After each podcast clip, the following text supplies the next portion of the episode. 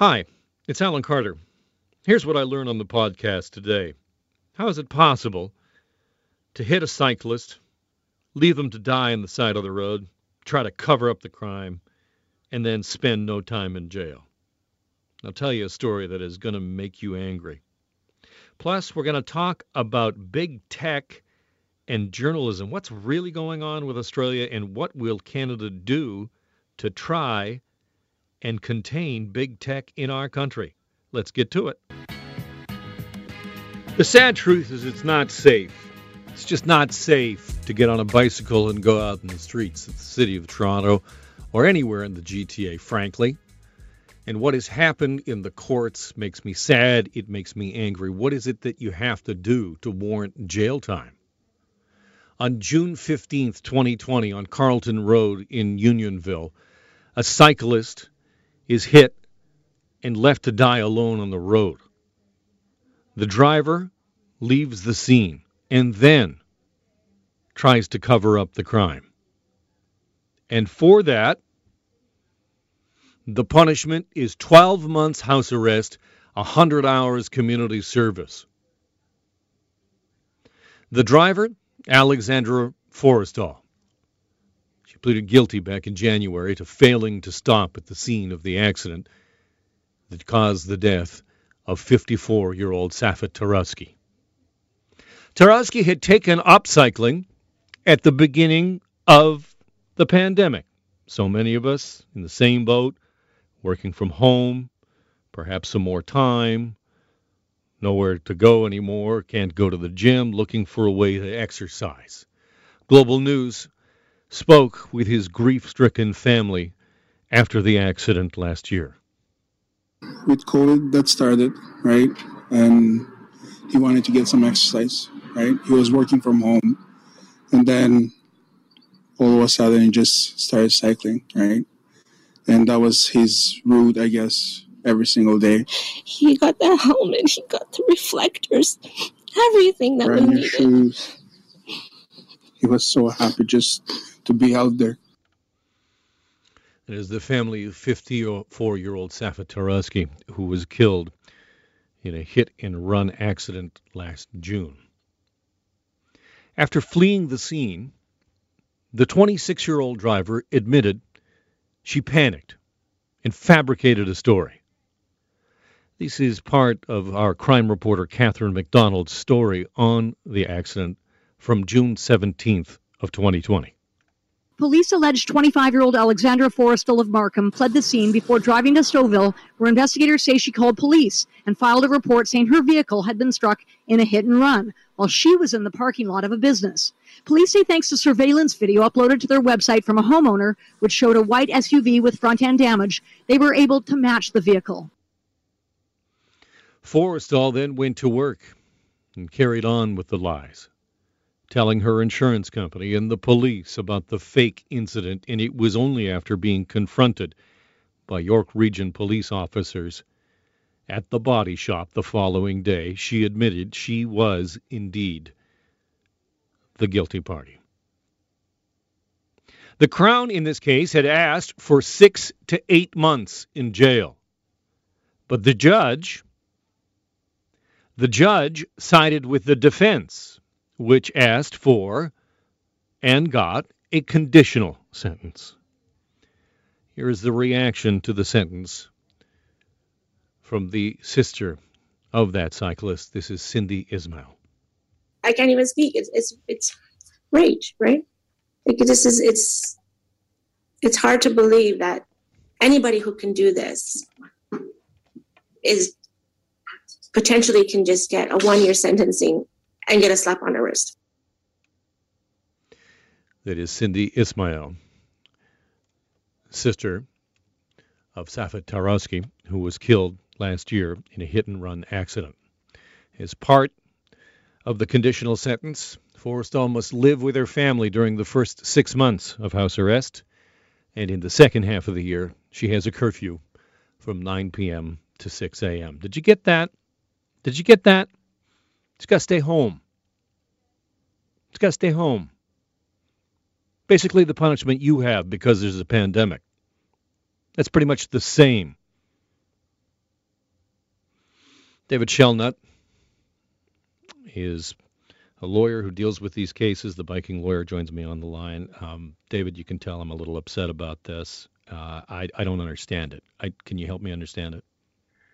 Uh, Alan, um, I too am shaken to my core when uh, reading about how, what has happened here. Um, uh, first, my heart um, and sadness goes to the family. Um, yeah, I look look at this as like a fellow cyclist, but just as a human uh, and a person, it's it's it's enraging. Um, you know, this is a cover up uh, of a of a murder, and this is the sentence that this person received. I can't help but think, Alan, if the roles were reversed and a man named Safet hit a white woman named Alexandra uh, would the sentence handed down have been the same? If that had been a young black man and killed a young white cyclist, would we be reading this sentencing issue the same? Now that's all larger justice uh, system failures that, that we all need to address. Um, but I, I, I think this this really affects people who, who read or listen and hear about this story. Um, we we have laws that have been proposed, like the Vulnerable Road Users Act, that uh, push for stiffer penalties um, when cyclists and pedestrians are injured by by motorists, uh, but those laws haven't been passed. Um, maybe tragedy like this, uh, some silver lining can be, and that our elected officials will uh, see that our system's failing uh, families uh, like Safet's and and get something done here. David, I, I, know you've read through the decision and looked at it, uh, as have I. T- tell me a little bit about what the uh, defense um, put in as what they considered to be mitigating factors uh, in terms of uh, Ms. Forrestal's character and, and, how that applied in this case. Uh, again, I think that that those things all apply unequally as at present in our justice system, and that's something we need to look at uh, if you commit an act like this and have the follow up um, that that this person did uh, with the deceit, lies, and cover up, um, and leaving someone on the road without even calling for an ambulance, w- whether you were a, a, great soccer player or a, a nice nanny before this, uh, should should should should very much be uh, of of minuscule relevance um, it's it's. I, I, th- this one stood out to me. I mean, here's something that we haven't discussed: is that by yeah. leaving the scene. The police and investigators never had a chance to check blood alcohol levels. Like to me, to me, that's what message does this send to drivers? What message does this send to those who might be drinking and driving, and then they're like, "Oh, I hit somebody," and then you think, "Oh, well, I know what the justice system will do with me if I go home and try and cover it up." I think that message is already clear to those people. Uh, this is the same story we hear again and again in tragic cases like this. Families ruined um, and sentences. If if there's even a conviction, sentences are are super light, uh, and the person gets out uh, well before they they should. I got a family uh, in the Tillsonburg area where their father, a, a retired Canadian service uh, armed services veteran, was struck and killed, uh, and that person uh, fled the scene as well. Now they got four years, but within a year, the probation, uh, the uh, the request to be released have already started. You know, um, and and that that just isn't appropriate in in, in cases of murder uh, which I would call it, or at best, manslaughter. Uh, David, would we be treating someone who who fired a weapon uh, yeah. into a crowd the same way? I know, and you know your point about. I mean, we like to think that somehow justice is colorblind, but if we, I take your point. You know, if we reverse the roles here, if you know, if it was somebody different behind the wheel, I think we'd be having a different conversation today certainly we would. And and the judge made a comment about prisons being unsafe during COVID, so we can't possibly send this person there. That's well, prison advocates, since the outbreak of the pandemic, have been requesting, you know, help and support in prisons for people already in there, and that's been that's been uh, that hasn't entirely been forthcoming. So it it just really it, it even just hits even further uh, that I, I can't help but think that who this person is affected the sentence they deserve they they received, um, and uh, and and that's that's something we all ought to take pause at um, and uh, and and push to have change. Um, one one one thing that I, I hope uh, the family uh, in, is pursuing is that when the criminal justice system fails, um, folks like this uh, can can proceed with a civil claim and sue the driver, and uh, where where there's been a failure of justice, they can seek aggravated and punitive damages. Um, and even though this person uh, hasn't been in prison, I hope they pay for this uh, for a long time. David, thank you so much. I really appreciate you coming on. Um, it's a disturbing case and one we're going to have to keep our eye on. David Shellnutt, uh, the biking lawyer. Thank you again. I tell you what you what you want is you want a shot in the arm from the vaccine, 100%. Justin Trudeau with an update on more shipments coming into Canada. Go JT we've been committing to you that we'll get 6 million doses total of COVID va- vaccines by the end of March. Well, because of the hard work of Minister Anand and the whole team, with these accelerated Pfizer deliveries, we'll now be getting 8 million doses by the end of March. In total, we can now expect 12.8 million doses from April to June from Pfizer alone. Booyah! Justin Trudeau with an update on the number of doses coming in. That is not going to assuage the anger from a lot of Canadians who think that the feds and believe the feds have botched the procurement because we are so far behind our other neighbors, especially our neighbors to the south. But that is great news. I, I just wonder what that will do to all the COVID rollout plans that we here have here in the province of Ontario. Coming up in about 20 minutes, the Dofo Show, a special Dofo Show. Doug Ford announcing an update to the vaccination rollout plan in the province of Ontario. Uh, may be out of date already with an announcement from the Prime Minister. I also have breaking news. Breaking news. Beep beep beep beep beep beep beep beep beep. I know, should have some com- something there. I should have some kind of sound effect. I, the uh, the province of Ontario has now announced the following: that Toronto, Peel, and North Bay are all transitioning to the framework. We're not reopening. No, no, we're transitioning to the framework. This is a confirmation of what you likely have already expected to have happen, which is that Toronto and Peel will go into the gray lockdown level so that's gray. Uh, North Bay will go to red, so it gets to go to red. But as for Toronto and Peel, it goes to red. That's pretty good. That's some good news. Yeah, baby. Uh, what's on your viewing schedule? What's on your weekend? What do you think? What are you going to do? I know what you're going to do. Well, if you're Sheba Siddiqui, you're going to be watching The Queen, Oprah, talking to some now former royals. A couple that you may have heard of, somebody by the name of Harry and Meghan. Here's a little bit of the interview. I don't know how they could expect that after all of this time, we would still just be silent if there is an active role that the firm is playing in perpetuating falsehoods about us. Oh, the firm. The firm. Oh, I love it. It's juicy. Sheba Siddiqui. You're going to be watching Global on Sunday night. Alan, this is the television event of the year. This is my Oscars. When I saw that this was coming up, oh, that's it. I've cleared my schedule. My family has told me do not bother me for these two hours. So it's Sunday evening from 8 to 10 p.m. Eastern on Global. This is it. Apparently, Meghan and Harry are just putting everything out on the table. Now, keep in mind, Oprah had called Meghan before the royal wedding, before she married Harry, and she had asked her for an interview. Meghan has said it's just not the right time. But at the time, she wasn't even allowed to have the conversation alone with Oprah. So there were some royal attendants in the room with her as she had to turn Oprah down.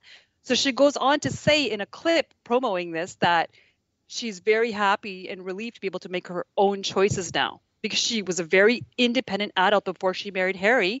Hmm. And since, as she, as we've heard, she calls it the firm. As, as since she's left the firm. firm, I love it. uh, she's back to making her own choices. It's like a Grisham novel. I love it. Um, what do you make of the fact that we had this story quite recently that it turns out that maybe Meghan Markle is actually Julie Payette uh, in disguise, uh, with just possibly better hair, and that she also had a toxic work environment and was super mean to the staff? Yes. So the British press has come out with a story. Interestingly enough, this week they have come out with this story claiming that Meghan has bullied two of her staff, uh, which I find is interesting timing. I've heard that the Queen and Prince Charles are not happy about this interview that she's done with Oprah. Uh, I'm sure they're sweating. I'm sure they're sweating, wondering what she's going to say. Is it a tell all? Is she going to reveal everything? Who knows what she talks about? In another clip, Harry compares it to the harassment that he received from the British press to how his what his mother went through, what Princess Diana had to endure, and how the British press treated her, and how at least him and Meghan have each other. His mother had to do it all by herself. Okay, can can we just address the people that are at home home right now or listening to us right now? And I hear you. I hear you who are listening who are like hands up. I don't care about either one of these people. I, I could not possibly care less. So tell me why I should care. Oh my God! Of course you should care. First of all, the majority of the world has a fascination with the royal family, whether we admit it or not. I mean, I think um, the, the royal weddings themselves are people tune in from all over at different time zones to watch these people get married, what they're wearing, who was there, what happened, the speeches, all of that. So this was a big deal because Meghan is known to be a black woman entering the royal family, and Mm. people were not happy about that. And Harry, apparently, people are saying online, the narrative is that Harry married this black woman, and now the royals are are pretty ticked off about it and how she's handling it and how she wasn't under their control. She never was. She was very much her own person, unlike Kate, uh, who has followed all of the rules. Uh, Meghan lives; she's going by the beat of her own drum. Sheba, nobody needs to watch The Crown on Netflix because it's just going to play out right. It just, it just, we're watching it happen right here. This is season nine of The Crown playing live in front of our eyes uh, as the Oprah thing goes this Sunday. All right, we're going to talk about it on Monday. You come back on Monday and, and give us your impression of the whole thing. The play-by-play, Alan. I know you'll be dying to hear it. I am. All right. Sheba Siddiqui, my producer. I don't want to sail with the ship of fools. World Party, one of Mo's great hits from the 80s, one of those just absolutely fantastic ones. A little, you know, you know that, that takes me back. Love that. Uh, I don't want to sail with the ship of fools, especially if the fools involved are trying to craft legislation dealing with big tech, because I don't have a great deal of confidence in what's going on. I don't think we're getting the truth what, about what's happening with Facebook and what's happening with Google, especially as it relates to Australia. Here's the background. You may know this. The Australian government has now signed deals with both of those big tech giants to be able to sign deals. What they must do now is sign content deals with news publishers in Australia and some kind of remittance back and forth. The details are not necessarily uh, public in terms of how that works, but Canada is looking very closely at it, and Canadian legislators may adopt the same model as the Australians have. What does that mean? What does that mean for innovation? What does it mean for small voices? Does it just actually transfer? Does it transfer wealth from one set of billionaires, namely Silicon Valley, to another set of billionaires, namely hedge funds or other corporations that own big business and also own media in this country? Full disclosure, I am speaking to you on a radio station that is owned essentially by a telecom. So that gives you a perspective. To talk more about it, I am pleased to welcome to the program Murad Hemmadi, who is a reporter with The Logic. Welcome. Uh, thanks for having me on. Let's talk about what uh, is happening in Australia and your perspective of what the Canadian government is doing in terms of takeaway from the Australian uh, situation. Yeah, so um, the Australian situation in a nutshell, and I think that the, the starting point needs to be, you know, what what are we talking about when we talk about sort of news in this context, and what uh, what primarily we're talking about is, um, you know, um, in the example of Facebook, it's you know, you have a Facebook page, you go on there and you share a um, a news story. Um, let's say because you're, you know, an, informed and engaged reader, you share a logic news story. Um, what Facebook does is it. Uh, sorry, I couldn't help myself. But what Facebook does is it uh, it uh, it it it does what's called scraping. It, it basically like throws up a little preview, right? It says the it shows the headline of the story, a little excerpt, a photo. Uh, you click on it, it links you out to the website. Uh, Google does something similar. You search a term, or maybe you, are searching for a specific story. It um, maybe it pulls up a little preview. Maybe it just shows you the link uh, with the headline. Uh, and in the Australian context, basically the deal uh, would be that if you're an Australian, you're a publisher that um, you know uh, that's read in Australia, so primarily like an Australian publisher. Yeah, primarily um, Murdoch owned if you're talking about Australia, because that's the, the, dominant force there. But continue, we'll get back to that. Yeah, well, we'll get to that in a second. Um, so um, the, uh, the, the those publishers would be able to uh, do basically two things: essentially collectively bargain. So everyone from Murdoch down uh, would be able to form sort of a consortium to go to these tech companies and um, agree uh, what roughly speaking, we're talking about licensing. So, you know, if they are going to put up those previews or, or include those links, uh, then they'll pay a um, basically a, uh, a, licensing fee or some kind of fee uh, back to the publishers. Um, and the legislation um, allows um, them to collectively bargain to do that. And it also says that if the companies, that, and it's only two companies that are covered by the legislation right now, Facebook and Google. If they can't reach a deal with these publishers, then there's binding arbitration. So hmm. um, they have to they have to accept whatever outcome uh, comes out of that arbitration. Right, because then the government would step in and possibly pick a number. Um, before we get too far down in the weeds, Murad, I'm speaking with Murad Hemmadi, who's a reporter with The Logic. Let's just let's just get right to eye level. What's this mean for the average consumer, those that use Facebook or Google? Does it really mean anything? In theory, no. Uh, you know, Facebook and Google make money by selling ads. Uh, primarily by selling ads to businesses, right? Who want to advertise to either consumers or other businesses or whatever, um, there's not really like a trickle down to the consumer in terms of uh, a financial trickle down to the consumer. But in terms of it's like what I, I, understand that when Facebook was initially you know cut out of this, and there was a lot of news about okay, then you couldn't find news in Australia on Facebook, but then they did right. sign the deal. But as long as the deal is done, what what what the consumer sees is not going to be too much different. It's just a question about financials. Uh, and from that, the the conventional wisdom is that because we have an uneven playing field, we have tech giants like Facebook and like Google who are siphoning off ad revenue, not paying taxes, and it's killing local journalism, and that this will enable some kind of parity or at least some redress for Canadian journalists and Canadian journalism to be able to support smaller local journalism. It, it, do I have that right, and is that going to be true? Uh, I think you, roughly speaking, have that right. I think News Media Canada, which is the uh, so News Media Canada is the group that represents um, the large newspaper chains and the large like independent newspapers in the in the country, um, and um, uh, yeah, I think that that is certainly their pitch that would that would generate more uh, money for these um, for all media from their perspective uh, to pay for uh, local more local news, more more of the kinds of news that we want, right? That everybody says that they want.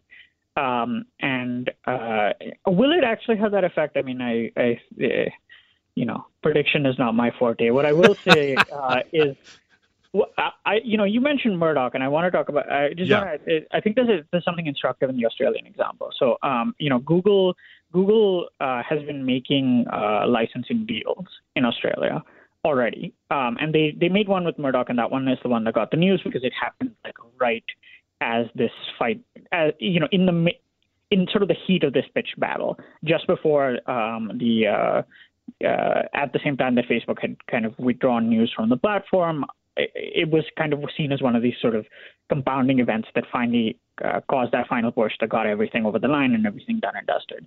Um, interestingly, Google first made a deal with a whole bunch of independent newspapers um, before Murdoch, Hmm. um, and it has made deals. Um, uh, I don't have it in front of me, but it, you know, it's made deals in. I think it's made deals in Canada. Facebook has supported, you know, um, has run various um, what they call programmatic sort of support. So not, you know, not like a licensing agreement, but a specific. Uh, for example, eight uh, now I believe ten journalists at the Canadian Press uh, 10 reporters are direct are funded through money that Facebook gave the Canadian press. Facebook has no editorial uh, involvement, just to be clear. It's just they gave the money, they hired 10 reporters. Um, a licensing system is a little more uh, is a little less clear, right? Licensing just becomes another form of revenue that goes into a, a publication, and then they decide what to do with it. And what they're saying is, we'll hire reporters. Right. Well, recently on, on this program, I had Jeff Jarvis on, who is uh, a professor um, and a commentator, and and his his take his take on this, and I, I'm sure you know of him, uh, and, and his take on this was was the following: that this is just a transfer of wealth from billionaires to billionaires, essentially, and it's a cutting out the innovation economy. It's cutting out the small player, and that there is going to be no uh, incentive for Google or Facebook to actually sign these kind of deals with emerging voices, and that it'll just stifle growth.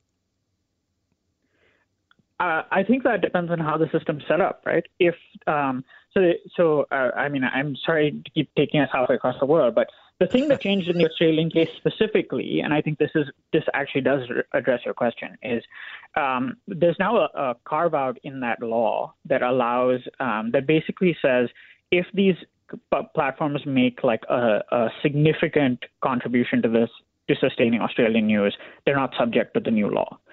Now, you can like how you define like significant is the whole game because if significant means you can sign a few deals with a, a few big publishers and and you're done, then yeah, Professor Jarvis is right.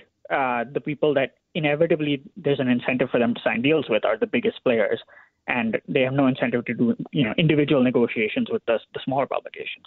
If the Canadian version of the law says you have to do it with like you know anyone on this list or anyone who meets certain criteria that include the smaller publications, then no, it's not just uh, a transfer. Sure, the bigger publishers will probably benefit more because they're bigger. They publish more, you know, they have more outlets or whatever. But it's not. Uh, it, it all depends on how you write the law. It's not written in stone just yet. When do you think we would get a law in Canada? Any guess on that? Uh, well, the heritage minister uh, told a colleague of uh, mine uh, recently. Uh, he said spring. I believe spring starts in a couple of weeks. I've lost all sense of time in this pandemic. Um, but uh, you know, so basically, I guess anywhere from like mid March through to May is what they're telling us. Uh, it is. Uh, let me say, it's also certainly true. I, I live and work in Ottawa, and I mostly cover federal politics. It is certainly true that the government uh, has not had a ton of success getting legislation passed recently. So um, we'll see how quickly it actually moves once it's tabled.